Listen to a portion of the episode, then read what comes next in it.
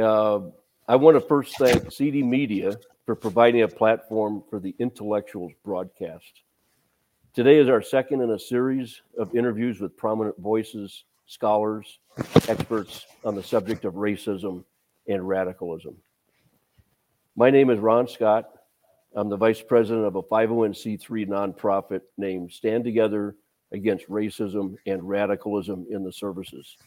You can learn more about our history and our mission at www.stars.us. That's stars with two R's, .us. Our guest today is a friend of mine, a gentleman that I've come to, to know and respect and admire, is Dr. M. Zuhdi Jasser.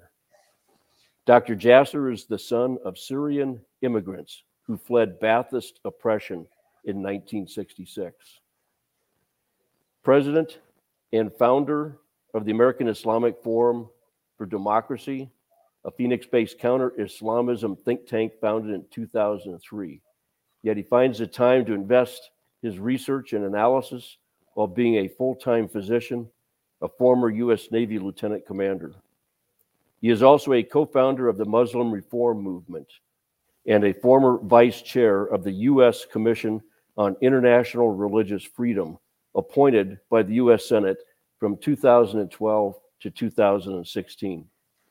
Dr. Jasser is an internationally recognized expert on Islamism or political Islam. He is widely published in the field, featured in many top tier media, and regularly testifies to the U.S. Congress on the Islamist global threat and our domestic and foreign strategy. Dr. Jasser is the author of the book A Battle for the Soul of Islam An American Muslim Patriot's Fight to Save His Faith. I have a copy on my desk and I've read it twice already. He hosts the weekly podcast Reform This on the Blaze Radio. You can find him at Twitter at Dr. Zuhdi Jasser, at Dr. Zuhdi, Z U H D I Jasser. Welcome, Dr. Jasser.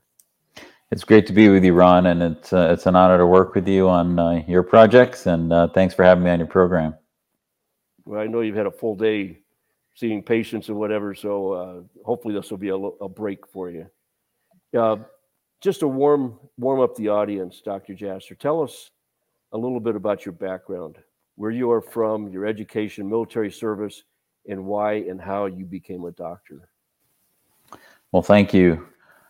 Yeah, I'm uh, a, first generation American. Was born uh, a few months after my parents uh, came to the U.S. Uh, uh, my um, mother and father had escaped uh, Syria in 1966, and they first went to Beirut and then came to the United States. And for a few months, up to six months, they didn't know if they were going to be able to stay. And then a, a, a Congress member in Ohio, where my dad did his internship, was able to uh, get him asylum. And ultimately, they escaped the Ba'athist uh, regime that had basically had a final coup after 20, 25 different coups between 1948 and 1963 in Syria. Uh, after the French pulled out, uh, the uh, people basically had no weapons. The military had been radicalized by various factions and uh, took over through multiple coups, months after months. And the Ba'athist Party was basically the uh, Syrian fascists or the Syrian Nazis, if you will, that were a National Socialist Fascist Party uh, that believed in pan Arabism and brought a, a, socialist regime, if you will. Uh, my father had long studied in, in London in the West and had been a uh, uh, not only an Anglophile, but a, a, lover of American history and, and, the constitutional system here. So he had always dreamed to come here. Uh, I was raised in Wisconsin and uh, was raised to believe that I could practice my faith more freely in Wisconsin, in America, than I could anywhere in the Middle East or any Muslim majority countries. So obviously, the, the type of Islam I had was a very personal Islam. Uh, then I went to the University of Wisconsin uh, undergrad uh, was accepted on a medical program, uh, a seven-year medical program through the Medical College of Wisconsin in Milwaukee. Uh, was on a Navy scholarship. Uh, I learned in undergrad as I tried to be active with the Muslim Student Association that not everything Islamic was the way I had been raised in a small town. The Islamic uh, Medical Student Association was a Muslim Brotherhood type organization. I quickly studied on what the Muslim Brotherhood was and what all these organizations that were around the country claiming to be Muslim were actually part of this Islamist movement, if you will, of, of evangelical um, proselytizing type movements that the Saudis, that uh, the uh, various uh, types of uh, uh, petro Islamic organizations and governments had funded in the West to try to shape Western policy and try to turn the West on the defense. And I learned about political Islam. Uh, then I served 11 years in the Navy. I, I wanted to go into medicine because I felt that that vocation not only was uh, what my father had done, but actually, if he had wanted me to do it and push me into it, I probably wouldn't have done it. Uh, I went into medicine because uh, the doctor patient relationship was to me a, a relationship that not only uh, I was able to learn about God's creation, which is mankind, but help people through the toughest times of their lives through illness and and uh, from uh, to health or, or sometimes to help them deal with death and dying. And also with that, I became an expert in bioethics. have tra- have taught and run bioethics programs not only the military in Washington at Bethesda Naval Hospital, but also here in Arizona, where I've settled down to practice now over the last 25 years uh, since leaving the Navy after 11 years. I served in Somalia, uh, was on the USS El Paso from 92 to 94, and uh, then did the rest of my training at Bethesda Naval Hospital, was a chief resident there.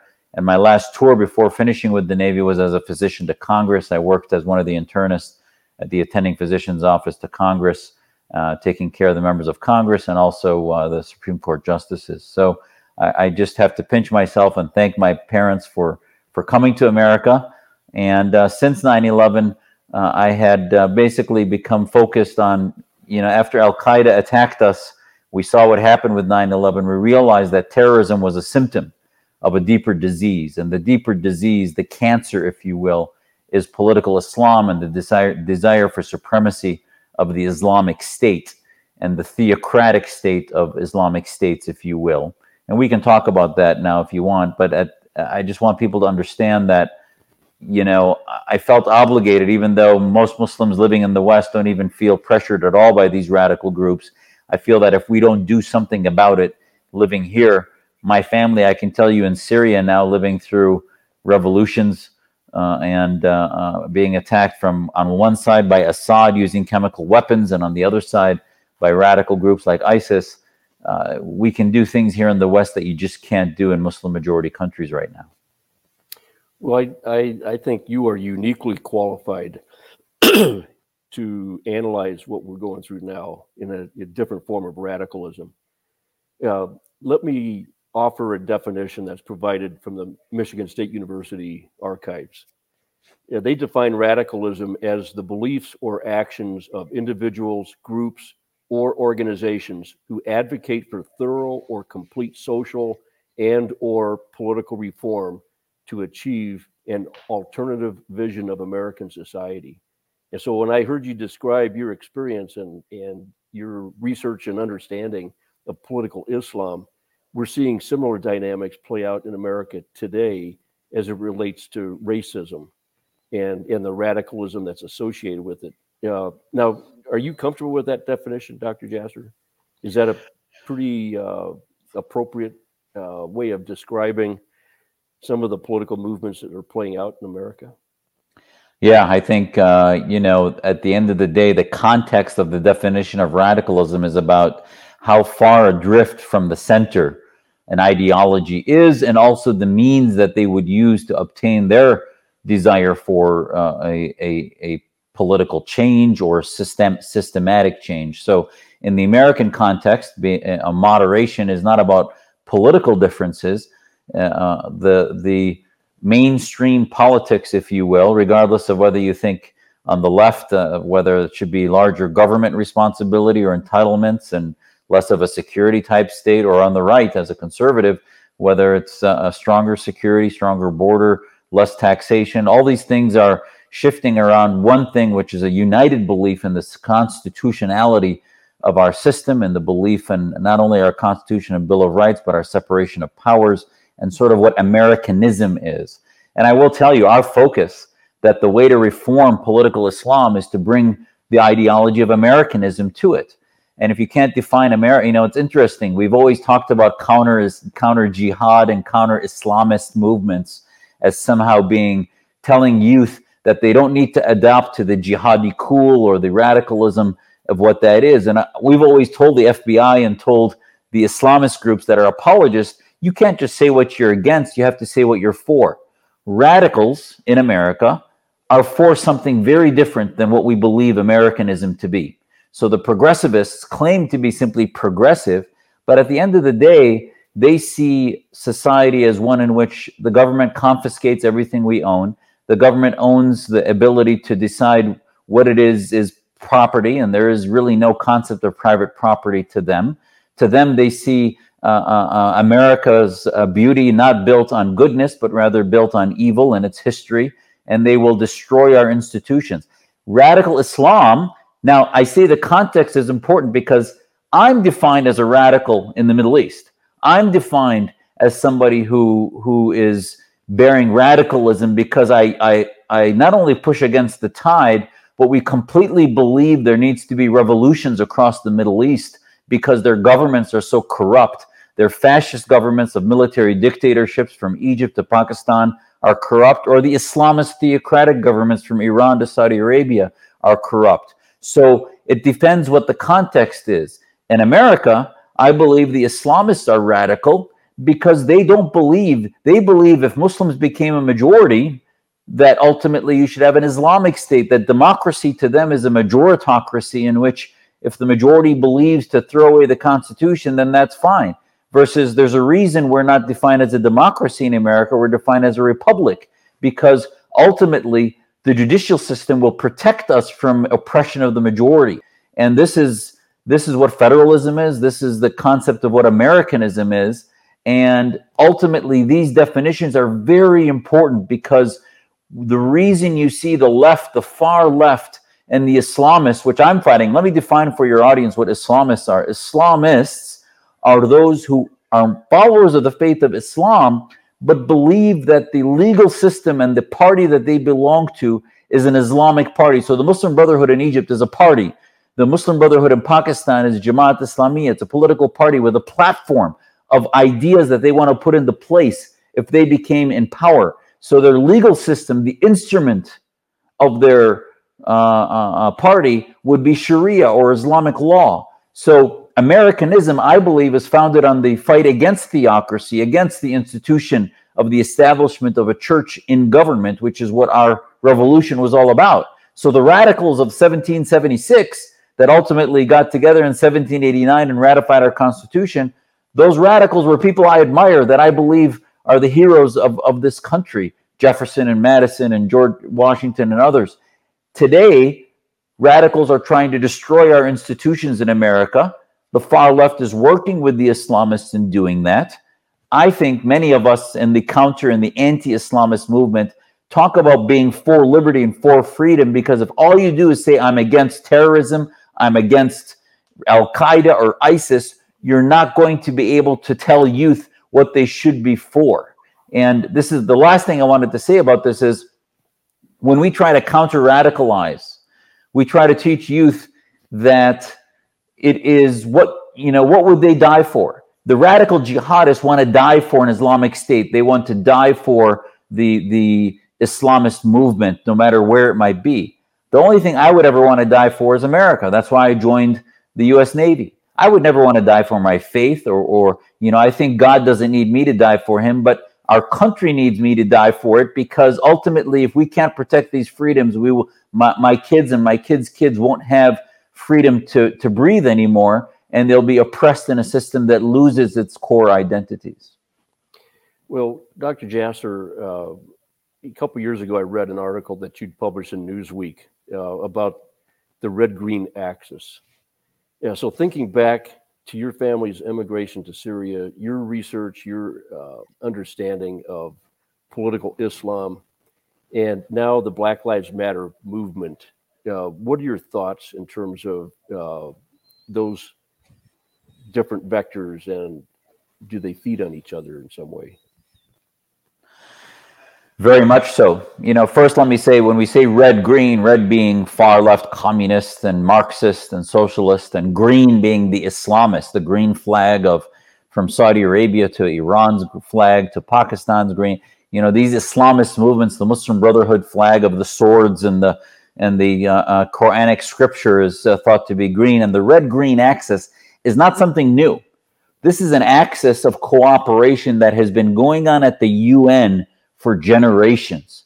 The Venezuelas of the world, the far left red countries, the Venezuelas and Chinas, have been working very closely with the Irans, the Pakistans, the Islamist movements of the world. Uh, and, that red green axis is the reason why the UN, which is funded so much by us and the West, ends up focusing over half of its votes on Israel because the red green axis together works on putting the West, the left, on defense. So now let's turn domestically. Obviously, wait, let me just finish one thing on that, which is obviously the, the Israel is not only our greatest ally, is the only democracy in the Middle East, and yet the UN ends up focusing its supposed uh, uh, uh, empathy about human rights on the Palestinians when in fact it ignores the human rights crimes done uh, against humanity in Iran and Syria and Libya and elsewhere because it is being driven by this red green axis. And this red green axis is very powerful. Now, let's come domestically to what's happened with the Black Lives Matter movement. The Black Lives Matter movement, on the one hand, is classically born out of a good idea, which is to fight against racism, to to protect the equality of all races, things that every American that I know and respect believes in. But yet classic with Orwellian manipulation of language and classic with with with far left radical movements is to build things on a premise that most people that are sentient human beings would believe in and then use that to impose a a fascistic mantra a oppressive mantra that says that anyone that disagrees with it somehow uh, uh, does not uh, toe the line of equality and diversity. And that's what identity movements do. Identity movements are not about the ideas, but about skin deep identity. So Islamists, they do the same thing. For long, many of us have been trying to fight for reform, and we're told that, oh, we're Islamophobes. And the West has not been able to sort of peel the onion of radical Islam because they're being told by these other governments that they are anti Muslim because they're critical of some of the ideas of political Islam. So the Black Lives Matter movement similarly doesn't deal with some of the core and root causes of of the uh, um, lack of equity, as they call it, that might exist in inner cities across the country. No, they don't want to deal with root causes. They'd rather simply blame the other and racialize the problem. And that's why when people like Condoleezza Rice uh, uh, speak out or or, or uh, uh, uh, uh, and others that are well well respected in the African American community and might have other ideas about root cause analysis. They're told in a very Orwellian way that they are Uncle Toms or somehow they don't they don't fit in and and they're simply tools of of racial uh, division. And at the end of the day, people should understand that where did the BLM movement start a couple years ago? Not only let's look at its funding, funded by uh, uh, disruptors of democracy funded by Soros and others uh, through Europe that wanted to destroy institutions that were long democratic institutions in exchange for the the installation of socialist institutions and far left institutions in Europe. And now we see this in the United States, where a lot of the riots that were called demonstrations were actually riots that were intentionally now you see statues of Jefferson being removed from state houses in New York and elsewhere because if you can, and this is what the Islamists did in Afghanistan, they destroyed statues of Buddha and other things that they said were anti Islam, when in fact it was simply trying to erase the history of Afghanistan or Saudi Arabia or other countries. And that's exactly what the BLM movement does. If it erases the history of our founding fathers and, and tries to say that somehow crimes that might have happened during before the Civil War that were related to slavery and forget the fact that we had a civil war where half a million people died trying to prove that slavery was a horrific thing and yes that we can mature from that no They would rather destroy the foundations of who we are so that they can put into its place, than the rubble of what remains, a red green axis type of country like Venezuela or otherwise that empowers the Marxist ideology. Well, so uh, Dr. Jasser, what you're telling us is uh, the the phenomenon is pretty easily recognized and defined, but yet the challenge that we have is, you know, America is divided right now because we see it the way you've analyzed it, but yet we've got friends, uh, associates that we work with that see it completely differently. And it just boggles my mind that you can lay out facts to an individual and they dismiss them because it doesn't fit the narrative. Uh, and it, it, really concerns me. Uh, it's you're a you're a medical doctor. It's it's like a, a psychosis of some sort, a mass psychosis. Uh, do you see that at all um, in America? I mean, we saw it in Germany, the Third Reich and whatever. That was a mass psychosis. Yeah, I mean, if you see the, you know, if you look at the Saul Alinsky type, you know, method of putting mass movements into place, there's layers to it, right? So you've got the layers of true believers that actually believe in redistribution of property. You see uh, medical associations now talking about lack of equity in healthcare, in which ultimately they're getting folks doctors that I know don't agree with most of what they're talking about, and yet they're signing on to it to say that we have amends to make with various minority communities, not because they actually believe. So they aren't the true believers. That's another layer. You've got a layer of the elite who are simply spineless, that are, are not wanting to address the primary issue because they fear being labeled bigots, being labeled as as you know uh, part of the problem uh, versus being part of the solution as they see simply to admit that somehow we are all racist and our institutions are founded on on evil which i don't see how that gets them what they need. And condoleezza rice said it best on the view. She said why do we need to live in the past?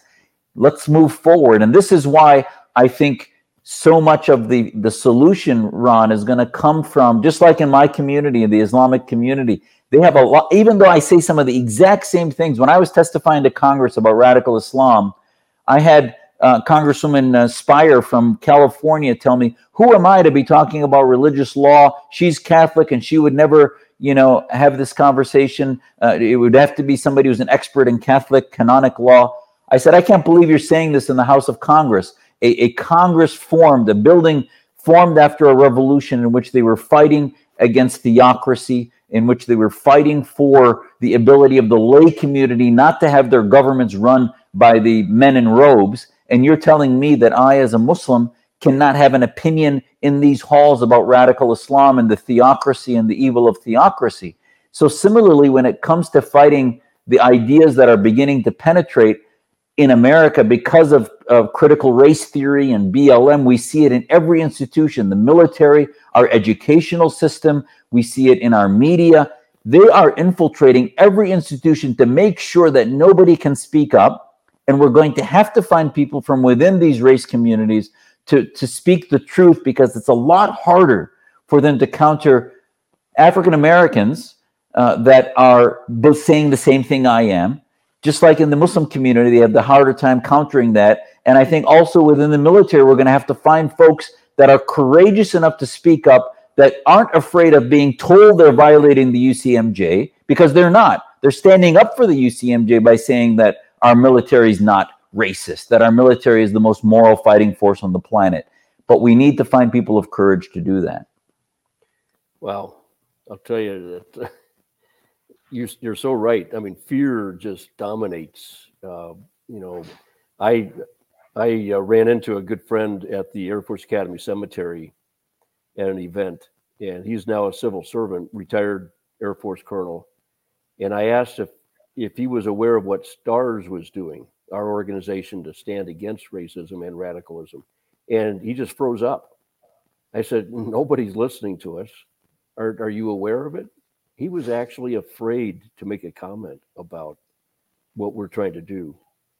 And we were even told by some insurance companies that we reached out to for liability insurance for our directors and officers that we were too controversial. And when I heard that, I'm thinking, so if we were for racism and radicalism, would that make us less controversial? And so it's just crazy out there, uh, the the depth that this ideology has penetrated. Uh, in the private sector, corporations are donating in support of Black Lives Matter. Uh, and we read about some of the founders who are very anti-capitalist. You know, bought you know third and fourth homes uh, with millions that they've been able to siphon off the um, the money that they're collecting. But I'll, I'll tell you, Dr. Jasser, uh, I was at the academy three weeks ago for a uh, for a lecture by an air officer commanding, and in the room was a second classman. She was a, a junior, and she had a purple braid on her shoulder. And I've since learned that they have installed diversity and inclusion officers and NCOs at the cadet wing, cadet group, and cadet squadron levels. And they have a separate chain of command. They don't report to the squadron commander, group commander, or wing commander. They report to the academy diversity and inclusion officer that sits in the uh, the superintendent's suite, uh, along with the director of staff. And when I saw that, and I saw a leaked memoranda that described what their role was in these positions, uh, I pictured the political officer in a, a Soviet style unit. Um, it, it, was, for me, it was pretty disturbing. Uh, but it's becoming institutionalized now, not just in the military, but across the entire federal government. And it was initially in, instituted in 2011 by executive order a subsequent president, president overruled that executive order and banned critical race theory training uh, throughout the entire federal government. And it has now been reinstated. And my understanding is that the pending National Defense Authorization Act has uh, funding and more legislation to uh, to make these types of positions permanent across the entire federal government. Your thoughts on that? Yeah, Ron. I mean, again, post 9-11 the war uh, against radical islam uh, misnamed war against terrorism uh, because of political correctness uh, uh, was a training ground a clinic and everything you're seeing now on this issue that's destroying us domestically. Uh, let me give you a couple examples. Chapter 9 of my book a battle for the soul of islam i talk about nidal hassan. Nidal hassan's resume as as much as as i'm proud of my own resume Nidal Hassan's resume looks frighteningly like mine. Here's a guy who parents immigrated from Jordan, Palestinian family, came to the US, was on an army scholarship through medical school, went to USUS, Uniform Services Medical Center, medical school, and then became an army psychiatrist, was walking around Walter Reed Army Hospital with a card that said Soldier of Allah. And instead of giving lectures at grand rounds on psychiatric uh, issues, he started to talk about uh, uh, Awlaki and Radic and Al Qaeda and how th- there's some sympathetic things they do, and everybody in the room was was nudging themselves, saying, "What is this guy talking about?" And we had a commission that that looked into what this this uh, uh, traitor, this horrific human being, did on November fifth, two thousand and nine, when he killed fourteen of our fellow op- fourteen of our fellow uh, uh military soldiers and injured thirty three and a whole commission after 180 pages never put his name in the report, never mentioned Islamism, never mentioned jihad, none of the ideologies. In the Cold War, Ron, we had three to 400 people studying Russian war theory, Soviet war theory. Today, there's probably two or three that are studying Sharia and its its legal war theory. And those probably, if you found out who they were, would disappear because of political correctness the next day. And this is a global uh, uh, conflict that has demonstratedly attacked Americans in every country because they realize how weak we are when it comes to f- countering that ideology. So Nidal Hassan is an example. Then after that, in 2012 and 13, the Department of Defense had its its books on jihad cleansed and removed by the Obama administration because it wasn't politically correct because Islamist groups wanted them removed. So now, fast forward to what's happening with critical race theory. It's natural that the same people, Ron, that removed all of these books and PowerPoints and other things, yes, they did find a few PowerPoints that talked about nuking Mecca and other things that was complete idiocy that somehow some idiot with a PowerPoint uh, said at some, uh, um, you know, um, whatever presentation and then they said that's what's being taught all across the Pentagon. So they removed all of it. And that's what BLM does. They find some cop that does something who's a who's a nutcase that shouldn't be carrying a badge. And then all of a sudden they generalize it on the entire police force and they use it as a bludgeon to destroy our police force because we had one or two bad cops that didn't know how to arrest a, a citizen based on our laws and instead just became rogue. And this is exactly what happened with various teaching programs in the Pentagon and uh, across our entire inability to counter the ideas. So I'm not surprised. And now it's it's in full throttle with critical race theory throughout under the guise of diversity programs, etc. And actually, what it's all about is nullifying the impact of us advancing American ideas within our armed service services and also abroad. Well, Dr. Jasser, we were honored when you agreed to join our board of advisors for STARS because we're working serious issues right now related to radicalism. And uh, we've got a pretty good sense for what it is and how it's playing out right now in America. What can we do to stem it? Well, I have to tell you, the playbook for us is the same as what I tell our Muslim youth and, and uh, folks that care about radical Islam. I would tell you when it comes to countering uh, uh, critical race theory, is not only remember, we are where we are right now in this battle because you and I and people who love this country, patriots, are on defense. You got to keep playing some defense, but we need to develop an offense. So we need to start developing curricula for schools that is not only not teaching critical race theory, but actually teaching what America's values are, teaching that we have uh, uh, principles that uh, rise above identity politics, that nobody really cares what race or, or national origin, you know, uh, ethnic origin you have. It's really about uh, uh, believing in a country that you want to protect for your kids and your grandkids, believing in institutions that this is the best democracy, best country in the planet, and there's a reason we'd want to uh, uh, live here and we want to stay here, that, that uh, there are values we want to protect. So I would ask people to begin to engage in university settings, in your school boards, find out what curriculum is being taught, not only to, to prevent the radicalization of our youth by critical race theory ideas, but also putting into that curriculum.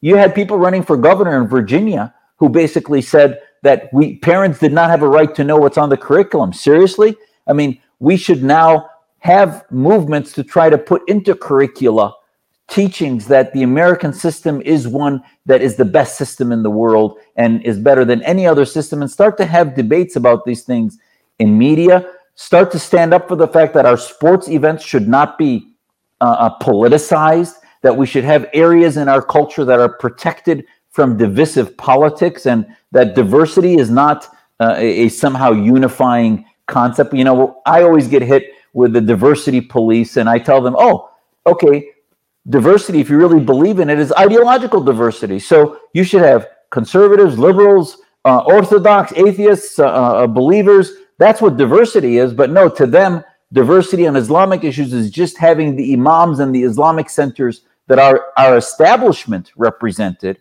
and I think it's the same thing when it comes to this issue. Demand diversity, but talk about ideological diversity in every corner that you can from California to, to Maine. Good.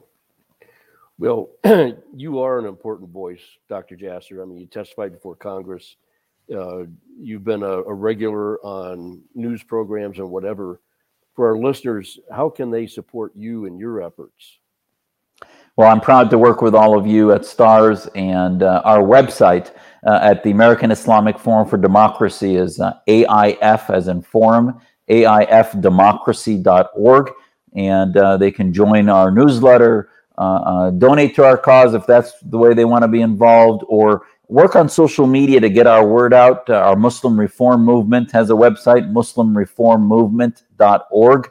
And also on social media, we're pushing out, uh, um, I just pushed out uh, press release this week about Rashad Hussain's appointment and how much uh, we were against that because he doesn't represent ideological diversity. So every every week we have new uh, uh, campaigns we're pushing out. Follow me on Twitter at Dr. Zuhdi Jasser, D R Z U H D I J A S S E R, and also at AIF Democracy. Great.